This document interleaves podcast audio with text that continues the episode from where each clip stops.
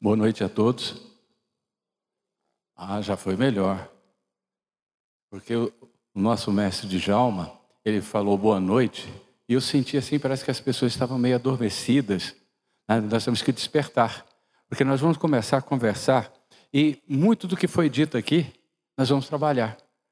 Vejam, quando o mestre de Jauma fez uma colocação, ele falou assim, Deus convidou a Abraão para que viesse para o lado de fora da tenda e olhasse para o céu. E se ele conseguisse contar a quantidade de estrelas, ele estava mostrando para ele o momento ímpar na vida. Eu vou multiplicar a tua descendência tanto quanto o número de estrelas que existe no céu.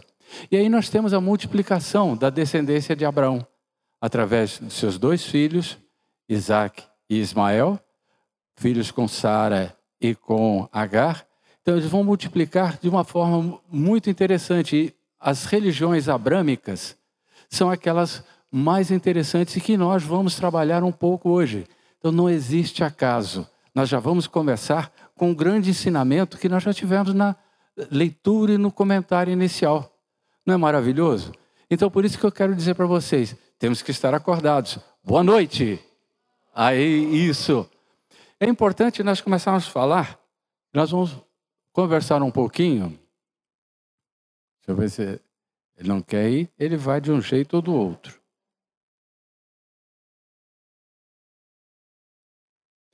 Nós vamos falar um pouquinho sobre manifestação e revelação. Ah, já foi.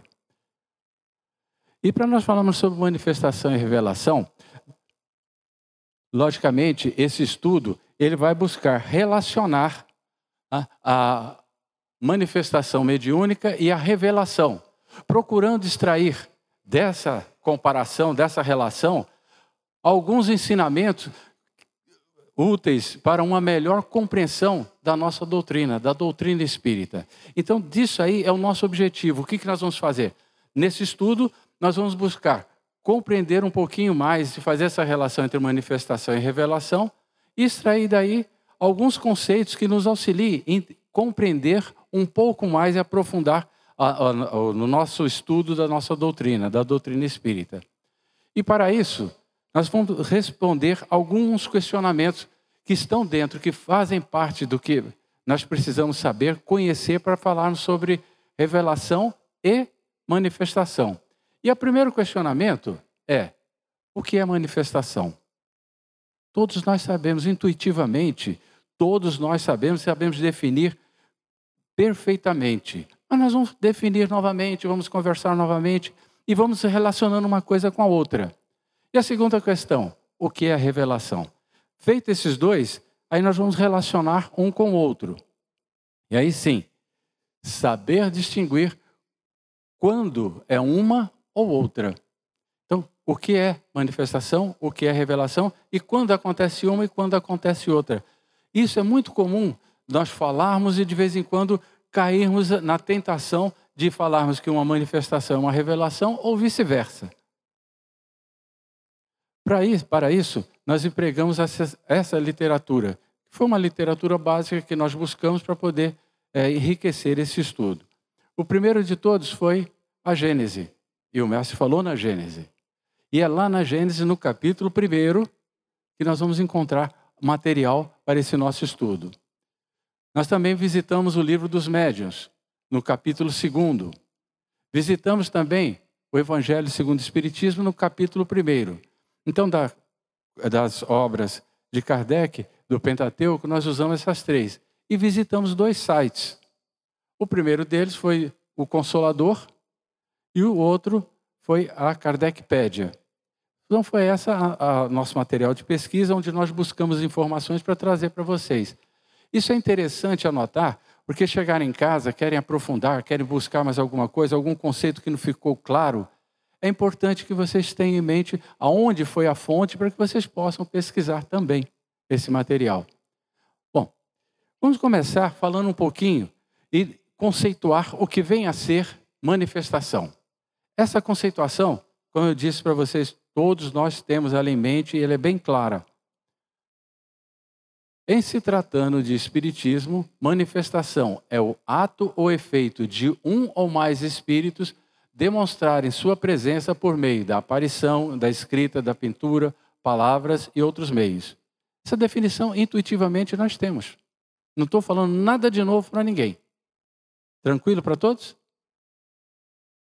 E as manifestações espíritas são a base sobre a qual está codificada a nossa doutrina. São os pilares da nossa doutrina. É justamente a fundação da nossa doutrina.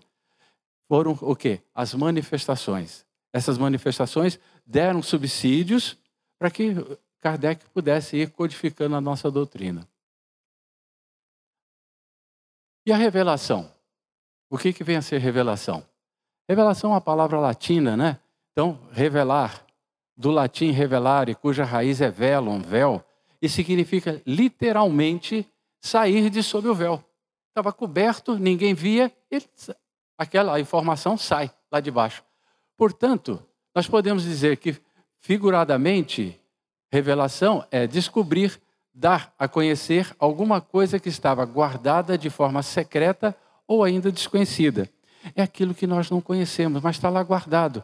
E de repente ele vem à tona e nós ficamos sabendo. Então foi revelado algo para alguém. Ou seja, um conhecimento, ou seja, um ato que foi praticado, seja ele bom ou não. Então tudo isso aí, quando ele vem à tona e não estava socializado, demonstrado para todos, é uma revelação. Portanto, num sentido mais geral, refere-se a qualquer coisa oculta que venha a público. Então, aí sim, nós temos manifestação e já temos revelação. Já podemos comparar uma coisa com a outra. E nós já começamos a imaginar. Vamos voltar lá no Abraão.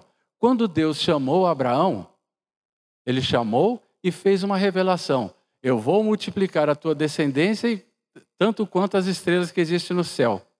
E essa manifestação, como é que aconteceu? Foi a capacidade, a mediunidade de Abraão que fez com que ele pudesse ouvir a palavra do Criador. Perceberam? Então, só nesse primeiro movimento nós já começamos a trabalhar esse conceito. Pode ser também qualquer ideia nova que nos põe em contato com algo que não sabíamos. Ótimo, quando eu entro na escola, o professor vai lá e me explica alguma coisa que eu não conhecia. Foi revelado um conceito que eu desconhecia, seja ele em química, seja ele em matemática, seja ele aonde for, eu vou buscar esse conceito que eu não sabia. Então, é uma revelação de um conceito novo que eu vou aplicar na minha vida para melhorar o quê? A minha condição de trabalho, a minha condição de relacionamento. Então, tudo isso aí eu posso considerar como revelação. Agora, em termos religiosos e espirituais, são formas de auxílio e despertamento das criaturas para o seu progresso moral e espiritual. Quando Deus chama Abraão e diz para ele, olhe para o céu, conte as estrelas, eu vou multiplicar tua descendência, e nessa mesma quantidade, o que que ele fez? Ele disse para ele, prepare-se porque uma grande nação de irmãos de sua descendência estará sobre a terra. Então, a tua conduta será espelho para todos eles.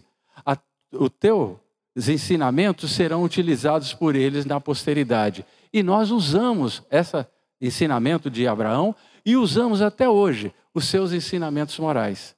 Perceberam como a coisa evoluiu?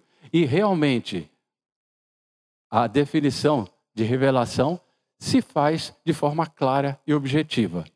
Claro para todos? Esse conceito eu preciso que fique bem sedimentado. Alguém com alguma dúvida? Ninguém?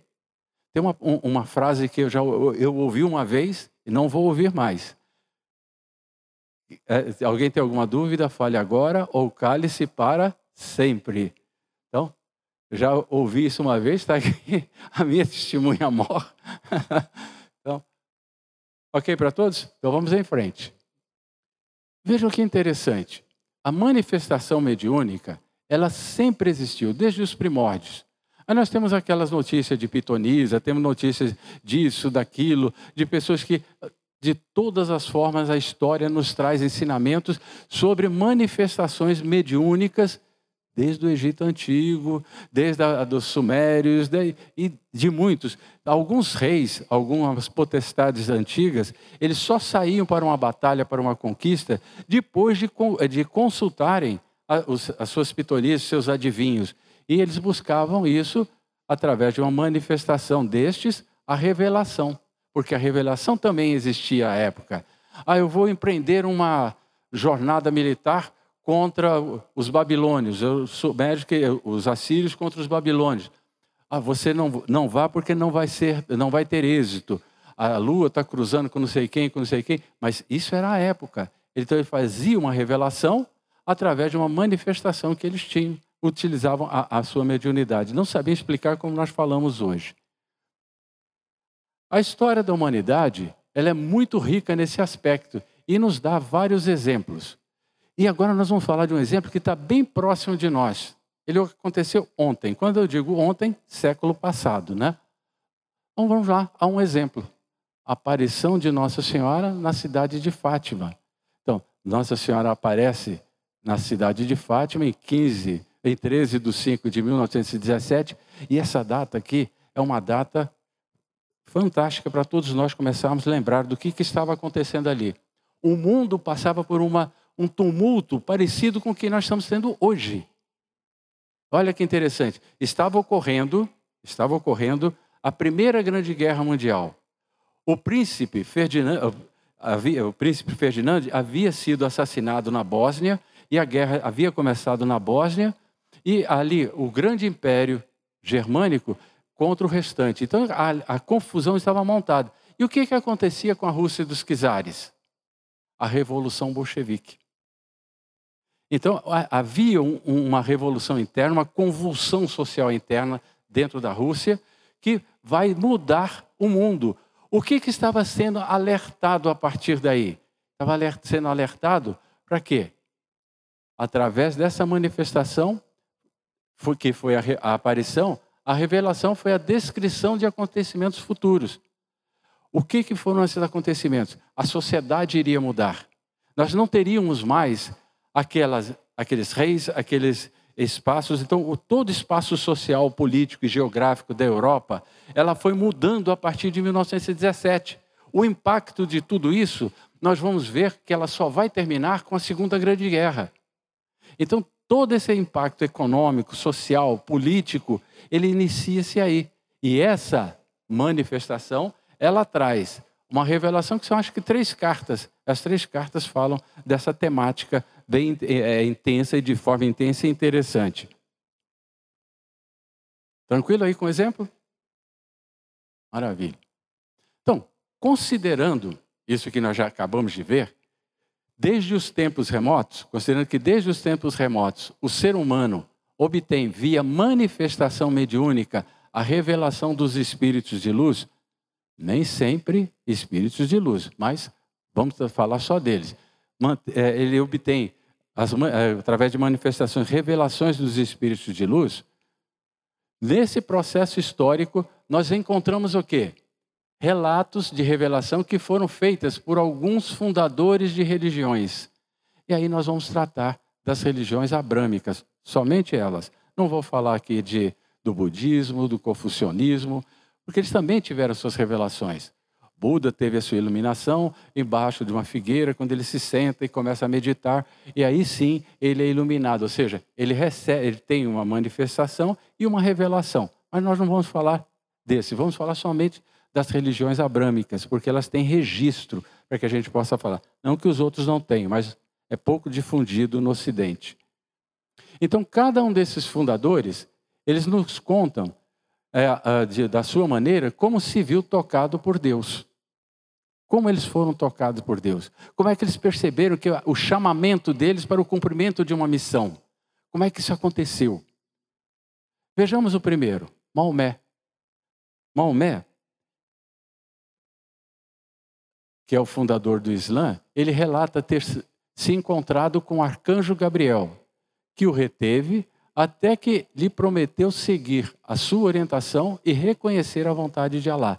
Quando ele promete isso e começa a sua vida, uma vida de profeta, ou seja, uma vida onde ele vai começar a escrever Justamente o Alcorão, ele começa descrevendo no Alcorão a forma de conduta, a forma de governo, a forma de relacionamento daqueles que seguissem a sua filosofia. Então ele escreve uma filosofia de vida e um tratado de comportamento social daquelas pessoas que tivessem aquele relacionamento baseado nos seus ensinamentos. Moisés, todos nós conhecemos a sua história, né? Moisés, na Bíblia nós vamos encontrar o relato de que Deus revelou-se a Moisés, ou seja, numa sarça que ardia. Nesse momento é uma revelação, mas essa revelação ela só é possível por causa de um fator. Aí nós vamos ver a manifestação lá no final. Por que que ele fez isso? Por que que ele se revelou a Moisés? Para lhe transmitir ensinamentos e orientações de comportamento social, jurídico e ético para o seu povo. E quando ele volta, ele encontra uma cena contrária. E aí ele tem uma certa atitude que todos nós sabemos. Mas ele escreve isso. E quando ele escreve isso, um fundou o Islã, o outro vai fundar o Judaísmo. Então ele vem e funda o Judaísmo. Essas orientações vieram por meio dos 10 mandamentos, através de quem? Da mediunidade de Moisés. Essa manifestação só foi possível devido à capacidade de mediunidade física, né, de Moisés. Tá? Então, é esses pequenos detalhes que nós estamos levantando para nós vermos a diferença entre um e outro. Espero que esteja ficando claro. Agora sim, nós vamos falar bem próximo de nós, Paulo de Tarso. Acredito que todos vocês esperavam que eu fosse falar do Cristo. Mas o importante é que, para o cristianismo, não é o Cristo. Ele deixa a mensagem. O mais importante está aqui, para chegar até nós. Como é que chegou até nós?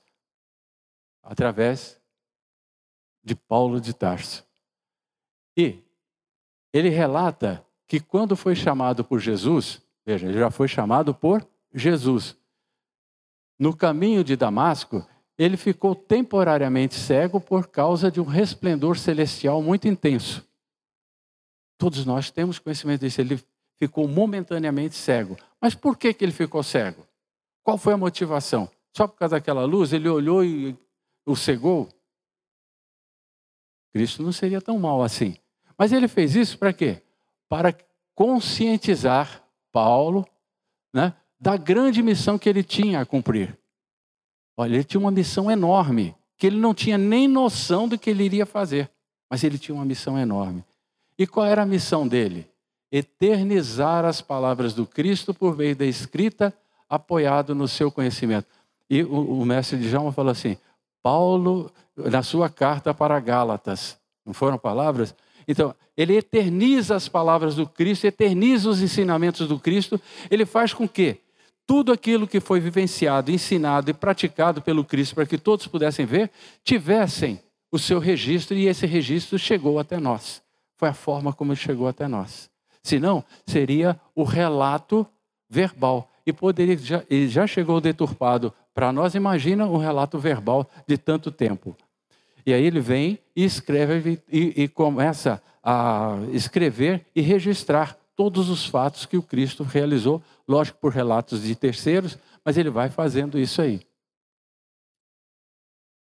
E a codificação do Espiritismo? Aí nós já falamos do Islã, falamos do Judaísmo, falamos do Cristianismo, e agora, a derivação do Cristianismo, nós temos aí algumas derivações. Não vamos falar das demais, vamos falar somente do Espiritismo. O Espiritismo não vai fugir à regra. Não vai.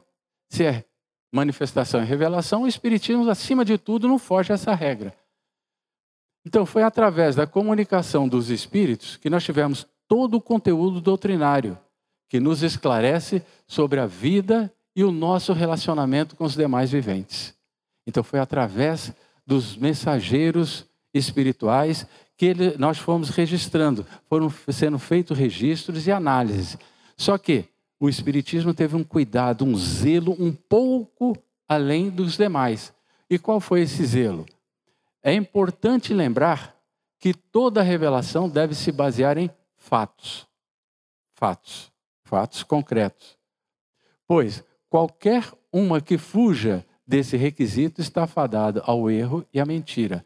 Então, toda a revelação feita dessas manifestações passou pelo crivo da ciência, passou pelo crivo do teste, do reteste, até que pudesse ser registrado e realmente fazer parte da codificação, o que foi feito por Kardec.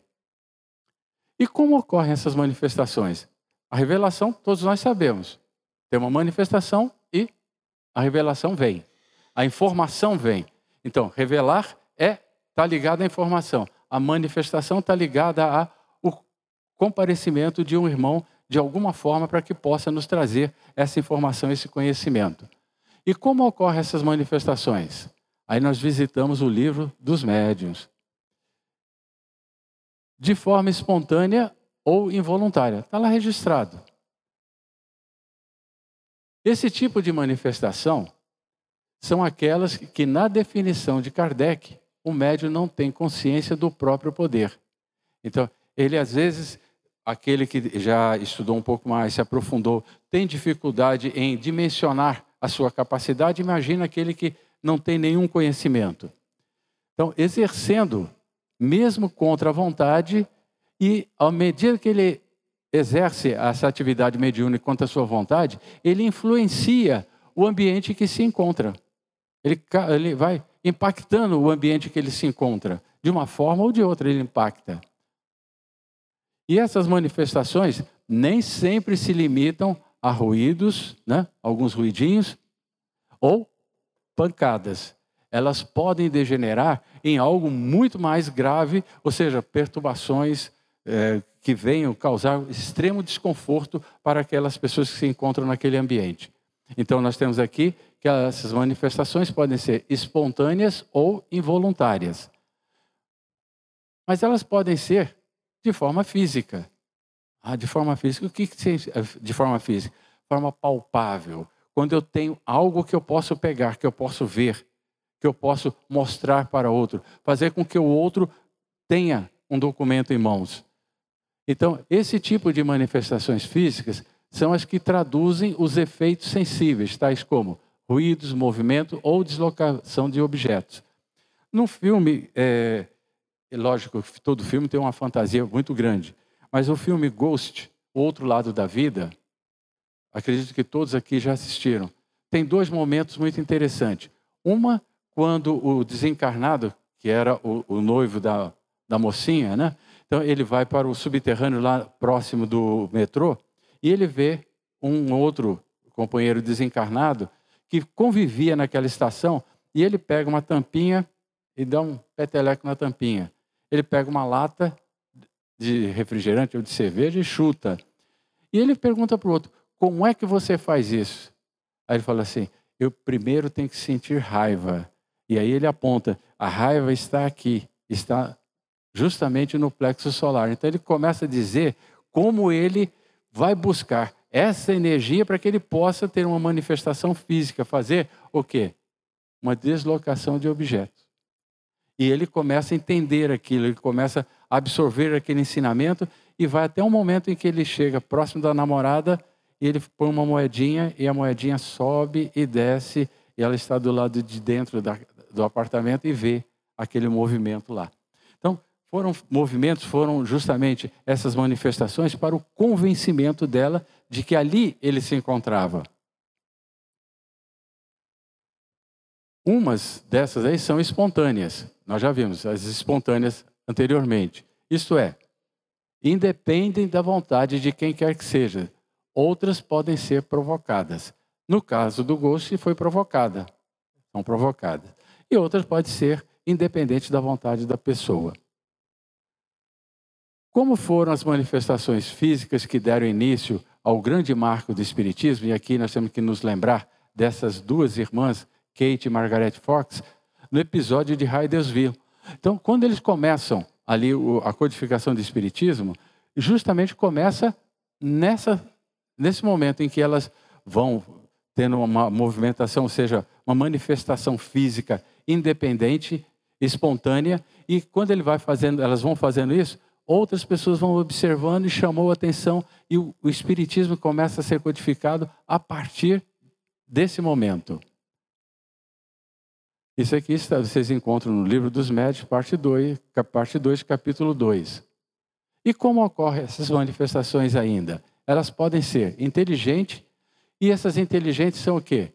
Aquelas em que o médium faz uso das suas mãos, a psicografia, a psicopictografia, dentre outras.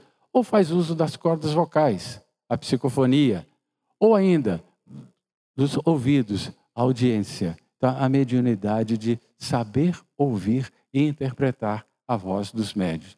No final, eu estou aqui dando uma olhada lá no tempo, para no final fazer um comentário com vocês, que é justamente esse aqui, dos ouvidos, saber ouvir. Para que uma manifestação seja inteligente, ela não necessita que seja eloquente, espirituosa ou sábia. Não precisa nada disso. O que precisa para que ela seja uma manifestação inteligente? A coisa mais simples. Ela tem que ser o quê? Um ato livre e voluntário, exprimindo uma intenção. Então eu tenho uma intenção de ajudar, uma intenção de apoiar, uma intenção de abraçar, uma intenção de acolher.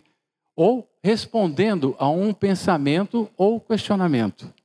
Quando alguém em pensamento faz algum questionamento, e aquela entidade que ali comparece responde aquele questionamento, sem que alguém tenha feito nenhuma pergunta de forma verbalizada. Então essa é uma manifestação inteligente. Inteligente por quê? Porque ela traz dentro de si algo que é próprio, é objetivo para as pessoas. E qual a finalidade dessa revelação? Aí vem uma pergunta muito interessante para que a gente possa fazer. A primeira finalidade, todos nós, espíritos imortais, vivendo mais uma experiência encarnatória em um corpo físico, mortal e perecível, progredimos por meio da nossa dedicação, esforço, estudo, pesquisa, resiliência e fé. É o que nós estamos fazendo aqui. Nós estamos buscando estudo, estamos buscando conhecimento, vamos fazer pesquisa, nós vamos procurar absorver esses ensinamentos e colocá-los em prática. E, ao mesmo tempo, nós temos que ser resilientes, nos adaptar à realidade dos nossos tempos. A realidade de quando eu era pequeno, minha mãe passava roupa com ferro de brasa. E o que o João tinha que fazer? Um ferro esfriava, ela me dava e eu ficava lá balançando aquele ferro. Foi bom que eu fiz musculação. Eu balançava aquele ferro e assoprava, não podia ter a cinza para não sujar a roupa. Eu entregava para ela e ela me dava o outro, lá ficava eu balançando. E era assim. Hoje eu tenho inteligência artificial a meu dispor. Viram a evolução? Do ferro de brasa à inteligência artificial. Então eu tenho que ser resiliente e me adaptar à realidade que está sendo colocada à minha disposição. A tecnologia está aí, não é só a tecnologia. O que ela traz? Como eu me relaciono com as pessoas. Como eu converso com as pessoas. Como eu olho as pessoas. Como eu vou amar o meu próximo. Porém, se entregues à nossa própria força e vontade, esse progresso seria muito lento. Eu ainda estaria balançando o ferro de brasa até hoje. Porque eu estava incomodado, para que eu vou mudar? Sempre foi assim, a síndrome de Gabriela, né? Eu nasci assim, eu cresci assim, vou morrer assim. Né? Então, é como o aluno que evolui em seus conhecimentos, desde que auxiliado pelo professor. Lembra-se, o professor vai revelando, o aluno vai pesquisando, o aluno vai, pelo seu esforço, ele vai estudando, ele vai se adaptando a essa nova forma de pensar, de raciocinar, e ele acredita que ele é capaz. E quando ele tem fé, ele transforma todo esse esforço numa realidade. Portanto, nós temos a necessidade de espíritos mais evoluídos, os chamados protetores, orientadores, e até mesmo nós chamamos de anjos, para nos dar uma mãozinha, ou seja, um pequeno empurrãozinho. E aí eles vêm e assopram no nosso ouvido. Puxa, eu tive uma ideia interessante. Quem que teve a ideia? Nós ou um companheiro que veio e falou de uma forma tão sutil que eu penso que até fui eu que fiz aquilo. Perceberam como é que a coisa acontece? Então, isso aí, nós estamos falando de ouvir, saber ouvir. É a mediunidade de saber ouvir. Nós vamos começar a trabalhar a ouvirtude, que é a virtude de saber ouvir. Não só os desencarnados, mas principalmente os encarnados. O caráter da revelação, qual é? O que caracteriza a revelação espírita é a sua origem divina. Vem pelos companheiros do plano espiritual, num ambiente sério, as comunicações são sérias, são inteligentes. E ela traz uma mensagem para o crescimento e amadurecimento das pessoas. E ser de iniciativa dos espíritos, sendo a sua concretização fruto do trabalho do homem. Ah, aí sim, a ideia vem, os ensinamentos vêm, mas quem é que vai colocar em prática e colocar isso aqui para tornar realidade? Somos nós que estamos aqui encarnados. Porque o mundo desencarnados tem uma perfeição. A nossa perfeição é um pouco menos cuidadosa, seja um pouco menos bonita. Então nós temos dificuldades por estarmos no mundo material. E eu tenho que transformar material, matéria bruta, em matéria polida com o meu esforço. E é isso que nós fazemos. Nós fazemos isso através das revelações que nos foram dadas. Assim, por sua natureza, ela apresenta ao mesmo tempo o caráter de revelação divina e de revelação científica. Ó, é isso aí que a gente chama a atenção. A revelação espírita, ela é divina, pois é proveniente dos espíritos de luz. E ao mesmo tempo ela é científica. Por quê? Porque ela resultou também da experimentação, da observação e do trabalho do homem. E ela se baseia em fatos e dados. Ela se baseia realmente na experimentação, que é o processo. A metodologia científica toda, ela foi empregada na estruturação, na codificação da doutrina espírita. Ou seja, na ciência cujos métodos a nossa doutrina adota. Então, quais são os pilares? Ciência, filosofia e religião. É também universal, pois o ensino do Cristo se destina a todos os povos. Aí sim, ele se destina a todos. Não interessa se está lá no Oriente, no Ocidente, no Setentrião ou no Meridiano, não interessa onde eles estejam, qualquer local, os ensinamentos do Cristo foi feito para todos nós, para todos aqueles encarnados. Por quê? Porque ele não teme a ciência e suas descobertas, mas nela se alicerça, complementando-a com esclarecimentos de outra ordem, nem por isso menos importantes. Isso vocês vão encontrar lá na Gênese, no capítulo 1. E se esses companheiros quisessem trazer alguma revelação para nós hoje, como é que eles fariam? Vamos ver? Suponha que eles queiram fazer novas revelações. Eles escolheriam um médium ou vários médiuns capacitados para o trabalho, orientados, educados, bem trabalhados com conhecimento, e depois transmitiriam através desses médiuns os novos ensinamentos para a humanidade refletir. Nos diversos lugares do mundo, ele não fica num local só. Então vejam aqui, em diversos locais, ele vai acionando os diversos médiuns, não interessa se é menino ou menina, ele vai fazendo e esses ensinamentos vão chegando até nós. Em se tratando de espiritismo, nós podemos dizer que Kardec foi apenas o codificador. Olha, esse apenas aqui não é diminuindo o trabalho de Kardec. Ele era um cientista. E só podia ser um cientista para poder fazer esse trabalho. Um trabalho que nós não contestamos porque a ciência está ali presente. Ele foi apenas o codificador. Junto com ele estavam os médiuns que serviram de meio. Serviram do quê? De ferramenta para as manifestações dos espíritos. E a fala deles, os ensinamentos deles, foram as revelações que ele codificou.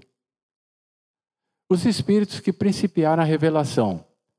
Em Prolegômenos do Livro dos Espíritos, Kardec cita algum deles. Foi João Evangelista, São Vicente de Paulo, Espírito de Verdade, Santo Agostinho, São Luís, Fenelon, Sócrates, Platão, Swedenborg, Franklin. E aí vocês estão vendo assim, mas Platão? Sim, Platão. Um filósofo, um pensador e um médium. Por que não? Só porque ele escreveu algumas coisas que a ciência destaca mais do que outras, que ele não vai ser levado em consideração, mas toda vez que um filósofo trabalha, a intuição está presente. E aqui tem uma mensagem do Espírito de Verdade. Vai dar tempo de fazer o comentário.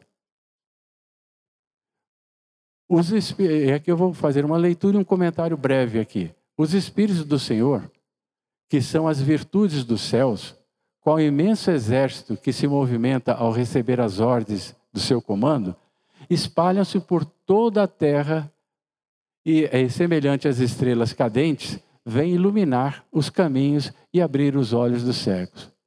Bom, aí você já viu a estrela cadente, eu não vou fazer relacionamento com o início do nosso trabalho de hoje. Mas eu quero chamar a atenção aqui.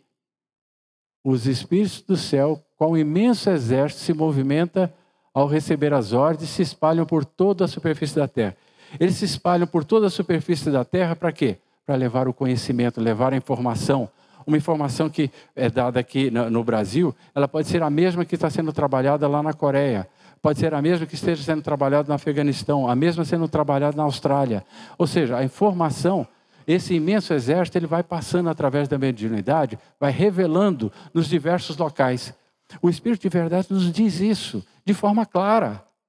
Nesse primeiro parágrafo ele está dizendo assim: pelo mundo afora existe um exército de espíritos trazendo as informações para vocês. Vocês não precisam, vocês não estão desamparados, não precisam se desesperar. As informações estão aí. Basta que vocês prestem atenção. Elas estão aí. E o que que ele diz mais?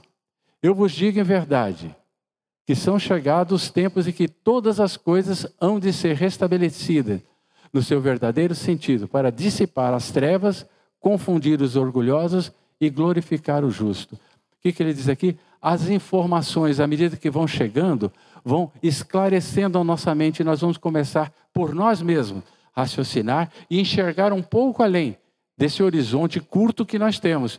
E ao enxergarmos um pouco além, nós vamos enxergar um pouco mais. E as verdades vão sendo desnudadas, como aquele véu revelado lá no início, a revelação, nós vamos vendo, observando e colocando todo esse ensinamento em prática para fazer com que vivamos numa sociedade mais humana, mais fraterna, mais igualitária. As grandes vozes do céu ressoam como sons de trombetas e os cânticos dos anjos se associam. Nós vos convidamos, a vós, homens, para o divino concerto. Tomai a lira, fazei uníssono nas vossas vozes, e que no hino sagrado elas se estendam e repercutam de um extremo ao outro do universo. Então, esses ensinamentos estão aí. Cada um de nós está recebendo esse ensinamento. Guardar o ensinamento para si é egoísmo. Nós temos que ir divulgando, mostrando, fazendo com que essas vozes dos céus, que devem ressoar como trombetas, elas possam chegar a todos os cantos do universo. E encerrando, ele diz aqui: homens, irmãos, a quem amamos, aqui estamos juntos de vós, amai-vos também uns aos outros, e dizei do fundo do coração, fazendo as vontades do Pai que está no céu. Senhor, Senhor, e podereis entrar no reino do céu. Somente quando formos capazes de praticar as leis de amor, nós seremos capazes de poder dizer Senhor, Senhor, e entrarmos no reino dos céus. Então essa mensagem é uma mensagem riquíssima.